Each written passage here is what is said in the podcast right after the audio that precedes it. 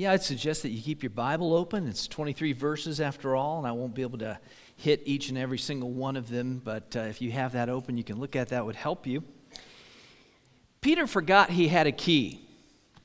He forgot he had a key, which is kind of a, a trope in a lot of uh, movies and TV shows. You know the kind of trope I'm talking about. Um, in the Lego movie, Scott gave me this illustration. He's a, he's a young father. But uh, Emmett in, in the Lego movie had this uh, red block on, on his back, like a, it looked like a Lego, and they didn't realize the whole time that it was the, the glue cap that would save Bricksburg. Yes, the piece de resistance. Is exa- uh, yeah, exactly what it was. Uh, Dorothy had the ruby slippers. She could have gone back to Kansas at any point. Probably knowing Kansas, she just didn't want to go back the whole time. But uh, I love Kansas. What are you talking about? I, oh, no, I love Kansas. Um, she, the whole time she could, she could have just clicked her heels together. It was right. You, you get the, the idea, right? You've seen this a hundred times in different movies and different stories. Well, Peter had a key that he could have been using, and he had used it, but I think he just kept forgetting that he had the key. You know the key I'm talking about? Look at this passage in Matthew, Matthew 16. This is after Peter's made that profession of, of faith in Christ. You are the Christ, you're the Son of God. And Jesus says to him, And I tell you, you are Peter, and on this rock I will build my church, and the gates of hell shall not prevail against it. I will give you the keys of the kingdom of heaven. Whatever you bind on earth shall be bound in heaven, whatever you loose on earth shall be loosed in heaven. And what we see in the book of Acts is a playing out of that promise. It's, it's a lot of other things as well. But when you look at those times where the gospel crosses a significant barrier, if you would think of it as a, a wall with a door that had to be opened, who is it that's there opening the door each time? It's Peter. When, it get, when you say, well, Philip took the gospel to the Samaritans. Yes, he did, but then Peter had to follow. Peter had to go and, and pray for them that they receive the Holy Spirit. And what we're going to see today is, is that as it crosses that, that boundary, to the Gentiles that Peter will be there as well, using the key which he's been given. Now, what was the key? What was the special key that Peter had? It was the gospel. It was the gospel. He was the one that was supposed to use it as it crossed those two major boundaries. The second boundary is harder than the first. The first boundary going to the Samaritans, you'll recall Jews and Samaritans did not jihad. They did not get along well at all. And yet, crossing that boundary was nothing compared to actually going into the Gentile uh, world. And God was going to have to work on Peter pretty hard to get him to remember about this key. The idea today is this Christian, you too have the gospel key. So use it. and I preach to myself on this. I don't want to be up here sounding like I, I get this right every day and and that I always remember that I have that or remember I'm supposed to be using it. But man, you got a key. You should, you should use the thing. There's two ways that God prepares for that key to be used. One, He prepares people to receive it, and then He prepares us to use it. So the first one, He prepares people for its use. And by that, we mean the people that are on the receiving end that need to be brought into the kingdom of God. The guy before us today is named Cornelius. Cornelius. Luke tells us that um, Cornelius was in Caesarea. I know you want to know about Caesarea. You've been like dying to ask, what tell me about Caesarea? What do you know about Caesarea? Well, here's what I know about Caesarea. It was still actually technically within the boundaries of the Holy Land. Even though it was a Gentile enclave, it was still technically within the boundaries of what was ancient Israel. In fact, Herod the Great had built the city of Caesarea and created a port where there hadn't been one. Joppa had been the big seaport. You remember Joppa?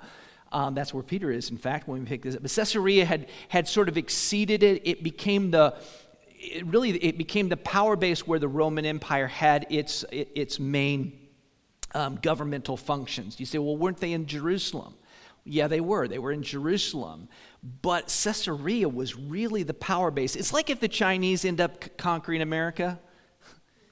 God forbid, but that kind of looks like it might happen at some point. Um, they might leave us Washington, D.C. as kind of a figurehead. You know, all the collaborators can sort of rule America under the Vichy uh, Americans in, in D.C. But, you know, the, the Chinese, they might They might put their power base at New York. That, that was Caesarea. Anyway, that was a lot of explanation for very little payoff. But um, the, it's interesting stuff, right? It, it, it's, it's color, it's background. Okay, that's, that's just stuff you have to know. Well, there were a lot of Gentiles there. There were a lot of In fact, there were more Romans there that, than there were Jews. And, and we have this guy, Cornelius, who is a Roman centurion. He was part of the Italian cohort. You remember that, that old Italian cohort.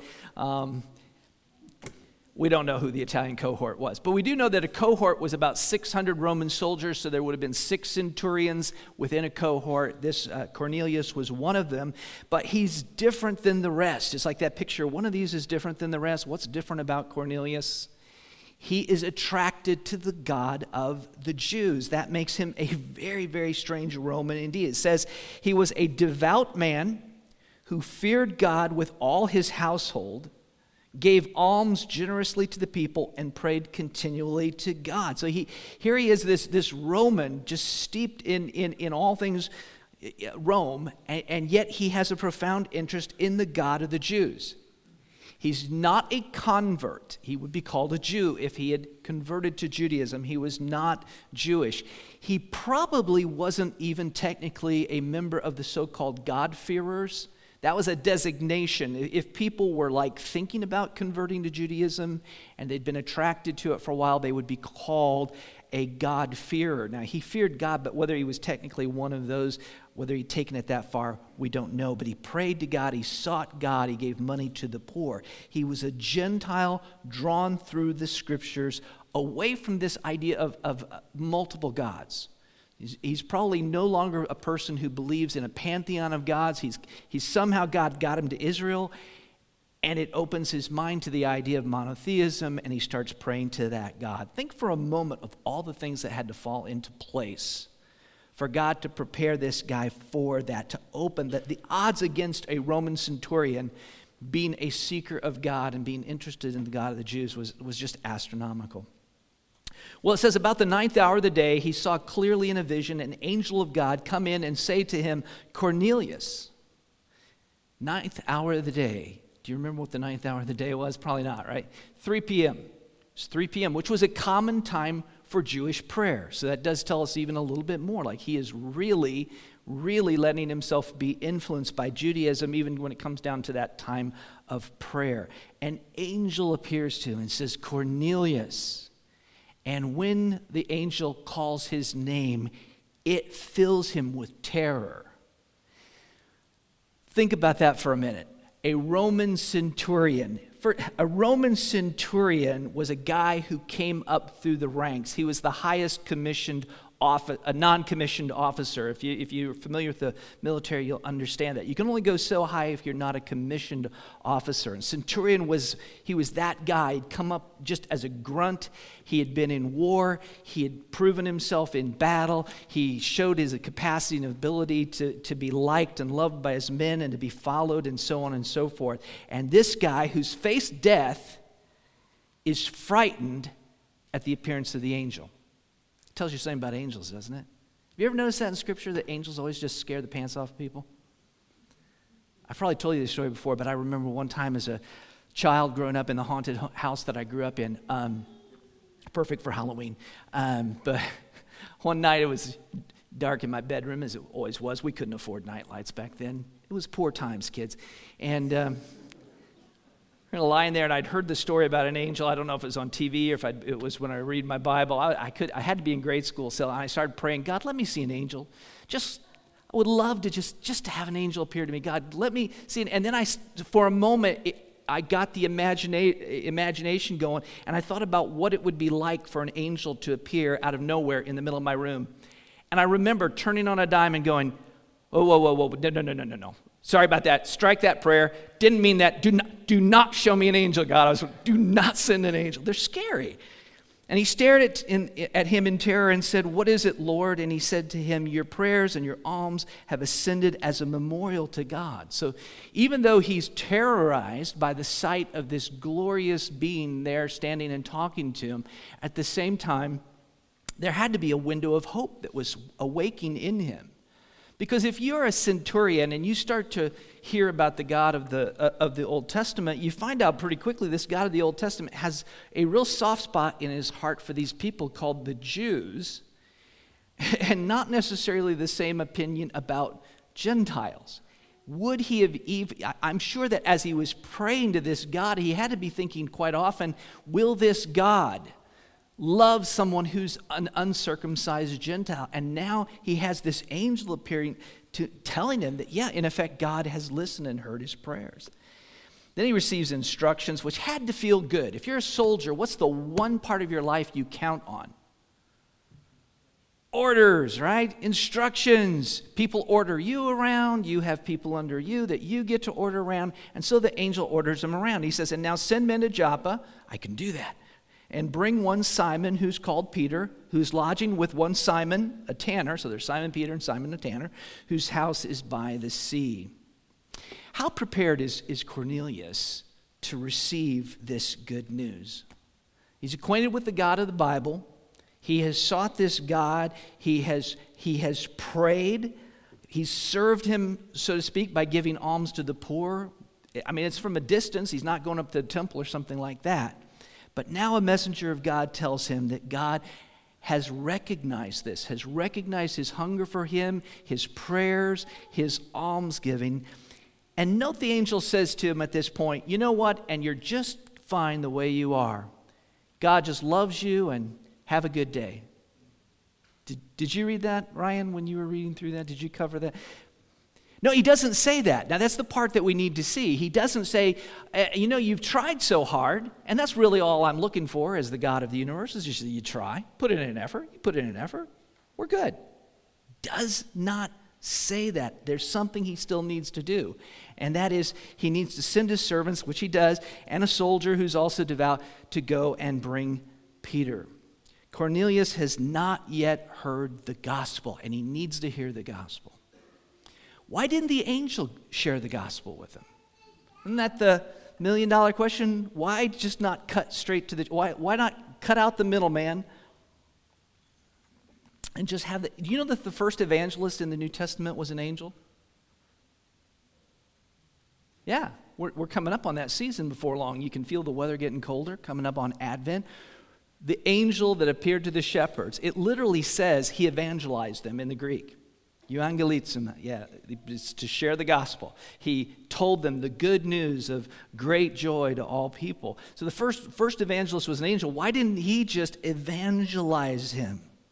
But instead, what he's doing is he's assisting in God's preparation of the groundwork that that key could be used by Peter. You know, there are a lot of modern stories of how God has people ready to hear the gospel. Have you heard some of those?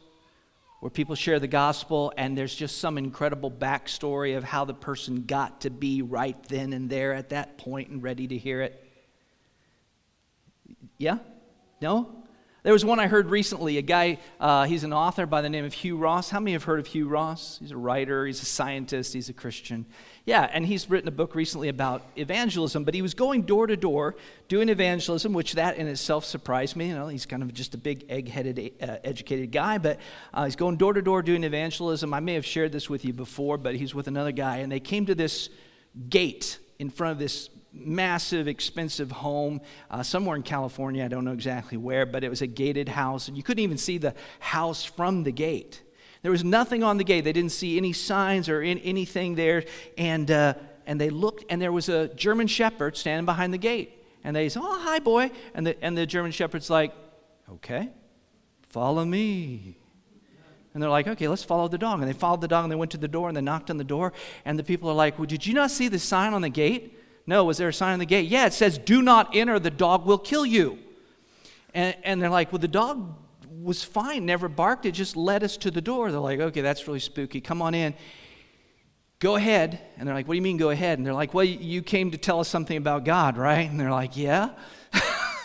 they said, well, why, how did you know that? And they said, well, we've just been going through a really hard time as a family, and we don't know who God is, but we just decided to get together and pray that someone would come and tell us about God. And they shared the gospel. And when they left, they looked at the gate, and there were all kinds of signs about this, this, this ferocious dog that they, you know, dare not enter. Anyway, there's stories like that, and you get kind of a little goosebump feeling when you hear stories like that. I believe that for every story like that, there are tens of thousands where there's nothing quite like that that you can point to and say, God had it ready.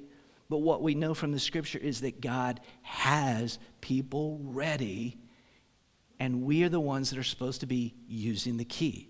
The failure isn't on God's part to have people ready. The failure, if you want to put it in those terms, is that we're not using the key. But people, people have been made ready. Secondly, he prepares us. Think about how he prepared Peter. First of all, he prepared Peter by the word by his word. Uh, to understand this, we have to consider how daunting it is for a Jewish person to cross into this. This would have been very, very difficult for Peter to have done. And yet, consider how many words of Christ he had heard that should have told him to be ready for this.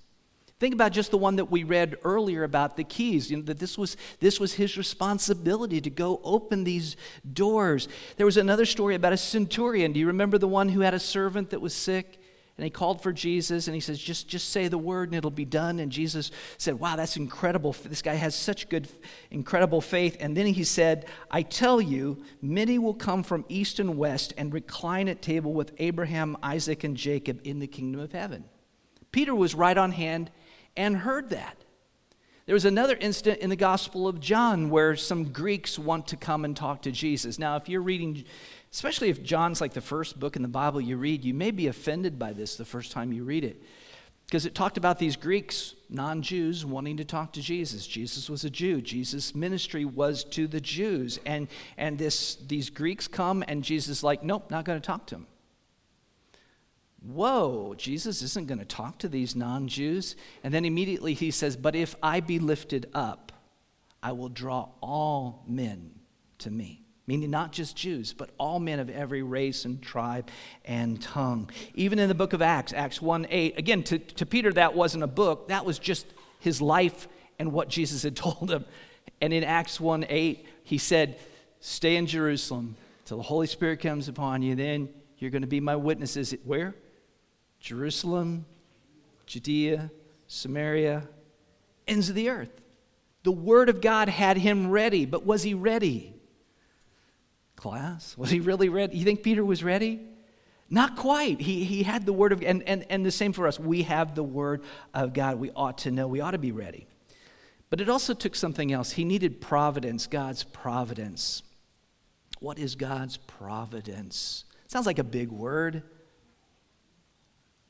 Sounds like one of those big technical, jargony theology kinds of words. And it is, it is, but it's a good word. You should know the word providence. Today, you will leave here with nothing, if, if nothing else, you will leave here with a definition in your mind of what God's providence is. It, it, providence fits in with the sovereignty of God. When we talk about the sovereignty of God, we mean God's rule and right to rule over all things that He made. So, whatever God made, He has a right to rule, correct? Now, what has God made? Everything. So, God is sovereign over all things.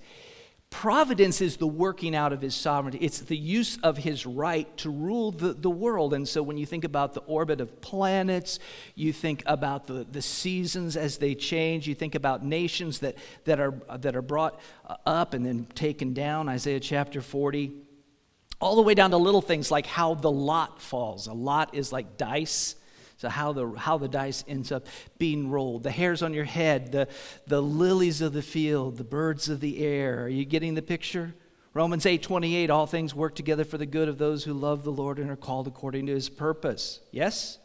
So that's all. That's God's work. That's his providence. And look at how providentially this story is arranged. Peter just happened to be at a place called Lydda. Remember Lydda, Aeneas, and he heals Aeneas. Well, that makes some, you know, people hear and talk about it. And then the people in Joppa hear, oh, Peter's down in, in Lydda, and that's not too far away. And Tabitha just died. So it just so happened she died. So they just happened to go down and get him. He just happened to come up and just happened to raise her from the dead. And Joppa just happened to be not that far, actually, from Caesarea. God had Peter in that house of that man by the name of Simon, who was a tanner. And by the way, speaking of tanners, tanner was not considered a pure op, uh, occupation for, for Jews.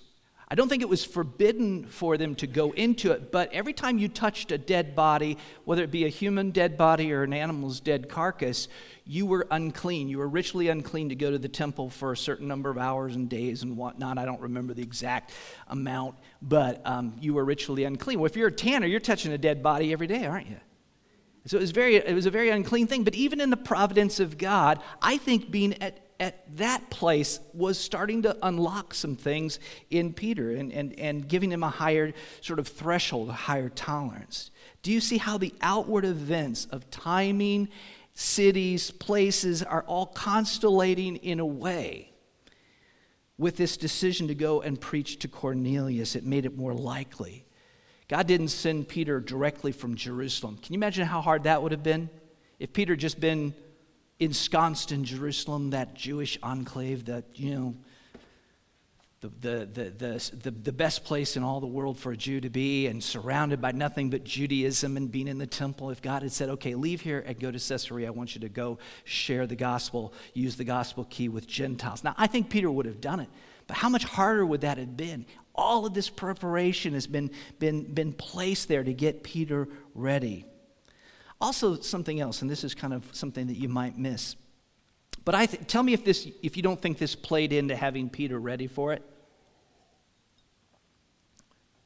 Do you remember ever hearing about Joppa in the Old Testament? It, it figures in in a particular story. You see, there was this prophet. He was a very reluctant prophet. And um, God had told him he was supposed to go to these Gentiles yeah, Gentiles, in a city called Nineveh. And this prophet of God's like, I don't want to go share. He didn't say this, but in his heart, he's like, I don't want these Gentiles to get saved. I don't want them to repent and not be taken out by God's judgment. So he was in a place called um, Joppa. And he jumped on a ship to go to Tarshish. Ended up swallowed by a fish. You may know the rest of the story. But Peter is at Joppa when God says, I want you to go to the home of this Gentile. Doesn't don't you think that helped? Wouldn't that have, wouldn't that have, have just like, if you're Peter, you're going, yeah, I don't want to get swallowed by a fish. I think I'm going to go. Yeah. But then there's the way in which God prepared him by prayerful communion. Peter's staying there on the coast. He's soaking up the salt air. How beautiful must that have been? Have you ever been on the Mediterranean? How many have been on the Mediterranean? Uh, okay, and, and the few that don't want to admit it, okay, you can, you can, it's okay. It's, a, it's beautiful. You can imagine, and he's there. Yes, it's, it, it, it, it's a, a, a, tannery, so that's maybe not the best thing in the world, but you can picture him. He's going up uh, to, to pray, which he'd seen, seen Jesus do many times. There's this, this wonderful, you know, scent of, uh, of good Jewish cooking, kosher food, wafting up into the air mixed together with the hmm, aroma, shall we say, of a tannery. not a good smell. Uh, a tannery would not be, it might, I mean, it might smell fine in t- today's, although I doubt it. Probably, it probably smells about like a rendering plant. How many have ever been past a rendering plant? Come on, people from Kansas. Yes, yes. Isn't that a wonderful smell? Debbie didn't live too far from a rendering plant. Like, you couldn't smell it from her house, but like if you go for a little drive and all of a sudden it's like, oh man. So he's getting all this smell of food mixed with the smell of, uh, yeah, other things. And uh, is it any wonder that he takes the stairs? There would have been a stairs on the outside of the house up to that flat roof, and he, and he sits down and he falls into that, that pattern that he'd seen Jesus do so often, which was to get away and pray. And as he's praying, as he's looking out onto the Mediterranean, probably looking out onto ships with their sails and so forth, he falls into a trance. Could have been low blood sugar, don't you think? Maybe they would instigate that. Anyway, it says, and, and he saw the heavens opened and something like a great sheet descending, being let down by its four corners upon the earth. So, do you get the picture of that? Uh, literally, the, the word is, is that uh, the same word that's used of sailcloth. So it's in the shape of a what? Rectangle or a square. whatever it takes. There's four corners, that's what we know. And it looks almost like there's some invisible beings, you know, holding each corner, and they're, and they're, and they're, and they're just descending together. So far, so good. Ooh, who doesn't want to see a vision from heaven? Am I right? But then it becomes troubling because as, it, as it's coming down all, the, all at once, it tells us in verse 12 that there's all kinds of animals on this sheet. And not just the good kind, if you, if you know what I'm saying. Not just the clean animals, but also those which were considered unclean. It even mentions reptiles. Ugh. Oh, reptiles. See, under Jewish law, alligator tail was not on the menu if you if you're into you know if you're into some good Cajun alligator tail, uh, not on the menu. In fact, the only thing on the menu for a good Jewish person in terms of land animals were animals that what? Do you, do you remember? They had to do two things had to be true. The one was they had to chew the cud, yeah. The other thing was they had to have a split foot hoof. Yes, I heard somebody say it. Yeah, and if that wasn't the case, if those things, two things didn't come together, they weren't supposed to eat it. They weren't supposed to be, be eating squirrel. You know, any of the paws are out. You know, bunnies, squirrels, you know, dogs, they're, they're all off the menu. Not part, not part of it. Alligator, not on the menu. Bacon, not on the menu. Not on the menu. Sad, right? And, and there came a voice to him, Rise, Peter, kill and eat. But Peter said, By no means, Lord, for I have never eaten anything that is common or unclean. And the voice comes to him again, a second time. What God has made, made clean, do not call common. Now, look, Peter was not a super fastidious Jew when it came to how he did things. The Pharisees were much further along in how they observed kosher, so they had to wash their hands between meals and so forth, get a good hygiene and so forth. They didn't even do, the Jesus' disciples didn't even observe those particular rules but he would not have eaten an unclean animal. That was just universally true of, of the Jewish people that there were those things which they could eat and those things which they couldn't, and he had never eaten anything that was common. And yet God says to him, What God has made clean, do not call common. So, what do you think? Is this freedom to eat bacon? Is that what this passage is about? Yes and no. Yes and no. It's a firm yes and no. I mean, yes, on, on the one hand, uh, there are this and other passages in the New Testament make it clear that the dietary restrictions of the Old Testament are no longer binding on the conscience of a believer. They've been fulfilled in Christ. Has bacon become healthy? Well, okay. Bacon is life. Because if you're starving and you've got nothing else to eat, bacon will keep you alive. So, bacon is life. Should you eat tons of bacon? No, I, I, I, know, I know who to look to on some of this. Probably shouldn't eat tons of bacon. You know, if you've got other choices, you probably shouldn't. But Paul, you know, Paul says that we can eat things uh, as long as we uh, do so with thanksgiving. He says in, in uh, 1 Timothy, he says, For everything created by God is good, nothing is to be rejected if it is received with thanksgiving. So my policy is I am super thankful for bacon. Like, that's easy. Like, thank you, Lord, for this bacon that I'm about to receive. Having said that, God is not really concerned here, I think, with dietary considerations. This is a vision, remember. There are no literal physical animals on a literal physical sheet coming down from heaven. No, Peter did not, in obedience to the vision, get up and go kill something and eat it. That's not what the passage is about. It is, it's a teaching moment, it's getting Peter ready so that he will not consider the Gentiles to be unclean. If they'd come and he hadn't had this vision and, they, you know, and he'd realized oh, just, they're just pure Gentiles and they want me to go and stay at a Gentile home, he probably would have said, probably would have said thank you, no thank you. Sorry, not sorry. Uh, he probably wouldn't have done it.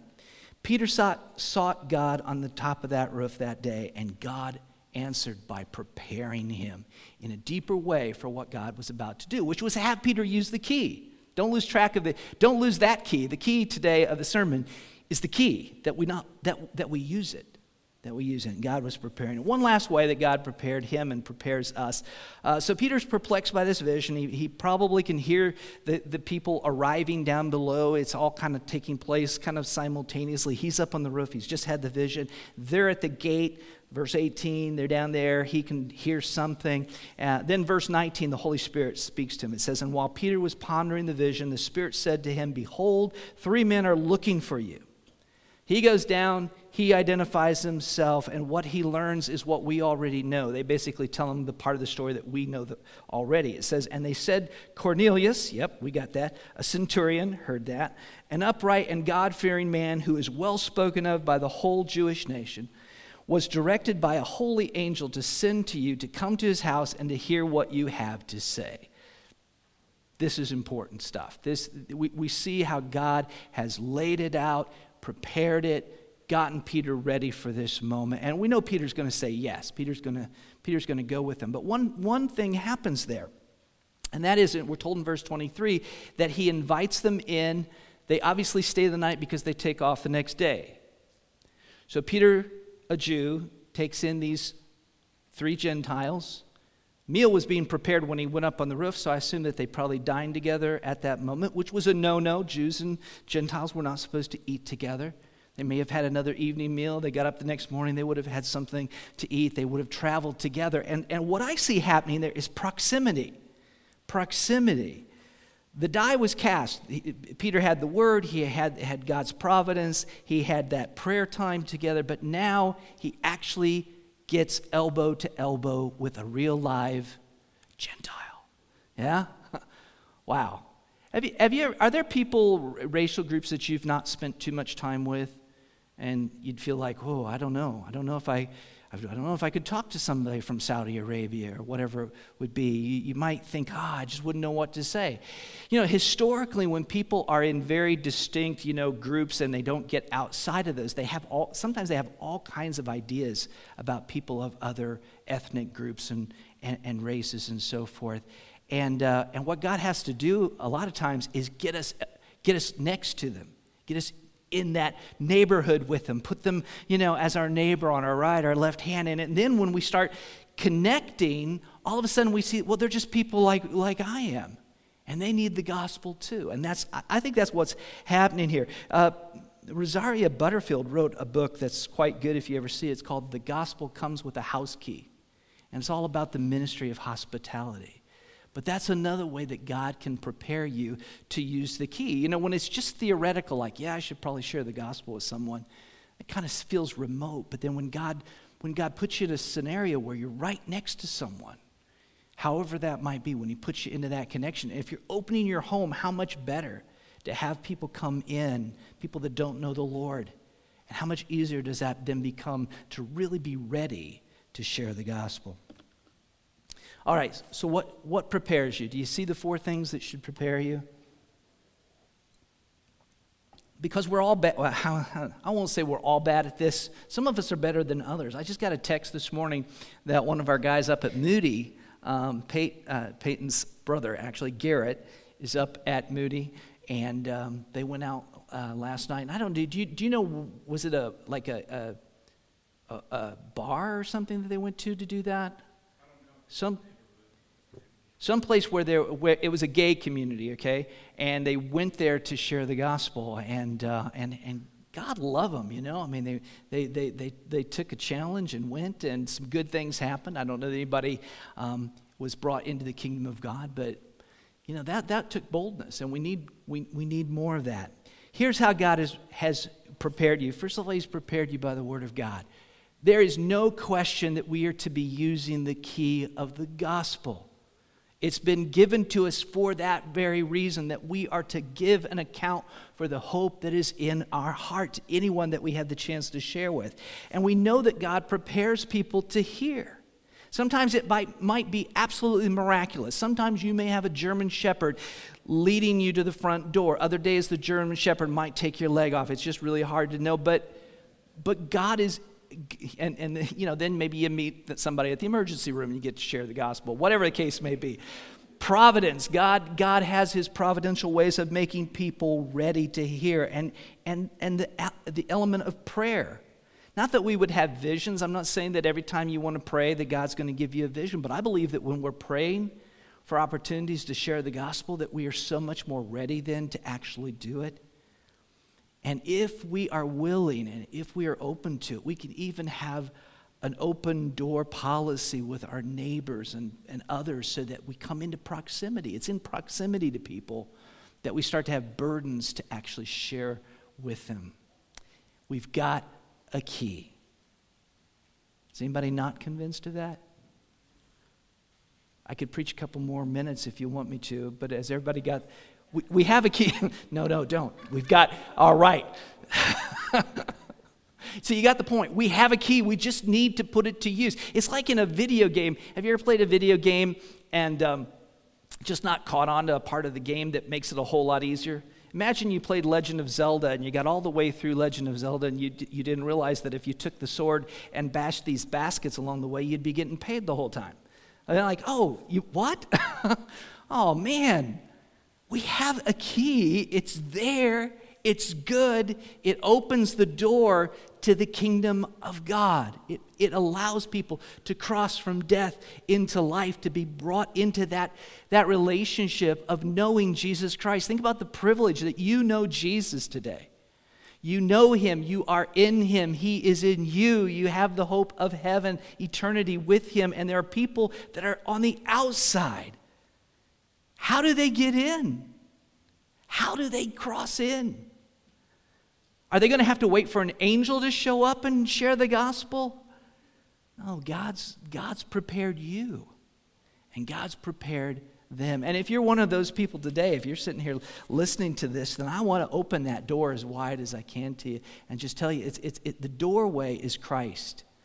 The doorway is the gospel of Jesus Christ. He came into the world to save sinners like you and like me. And if you will hear that good news and you desire it the way Cornelius did, Cornelius was like, man, I, I want that good news to be shared with me. If, if you're in that position, you hear the good news, the door is open. Repent, believe in the Lord Jesus Christ, and you will not only be saved, but you will enter into a relationship with the eternal God through his Son, having the Holy Spirit come to dwell in you. Come, come into his kingdom today. Let's pray. Lord, it is a daunting task to open a doorway between Jews and Gentiles. And uh, we thank you that Peter, after much work, um, was willing to do that. And I pray, Lord, that we would be willing. Um, Help us to be more in your word. Help us, Lord, to be more in prayer so that we might see the way providentially you have, have put people in our path. Lord, help us to use that proximity to other people, that, that we could connect with them, and through those connections be able to share the gospel, to use that gospel key. And we pray, Lord, that you would use it even now in the heart of someone that may be far from you but they hear the gospel right now and, and they want what the gospel provides.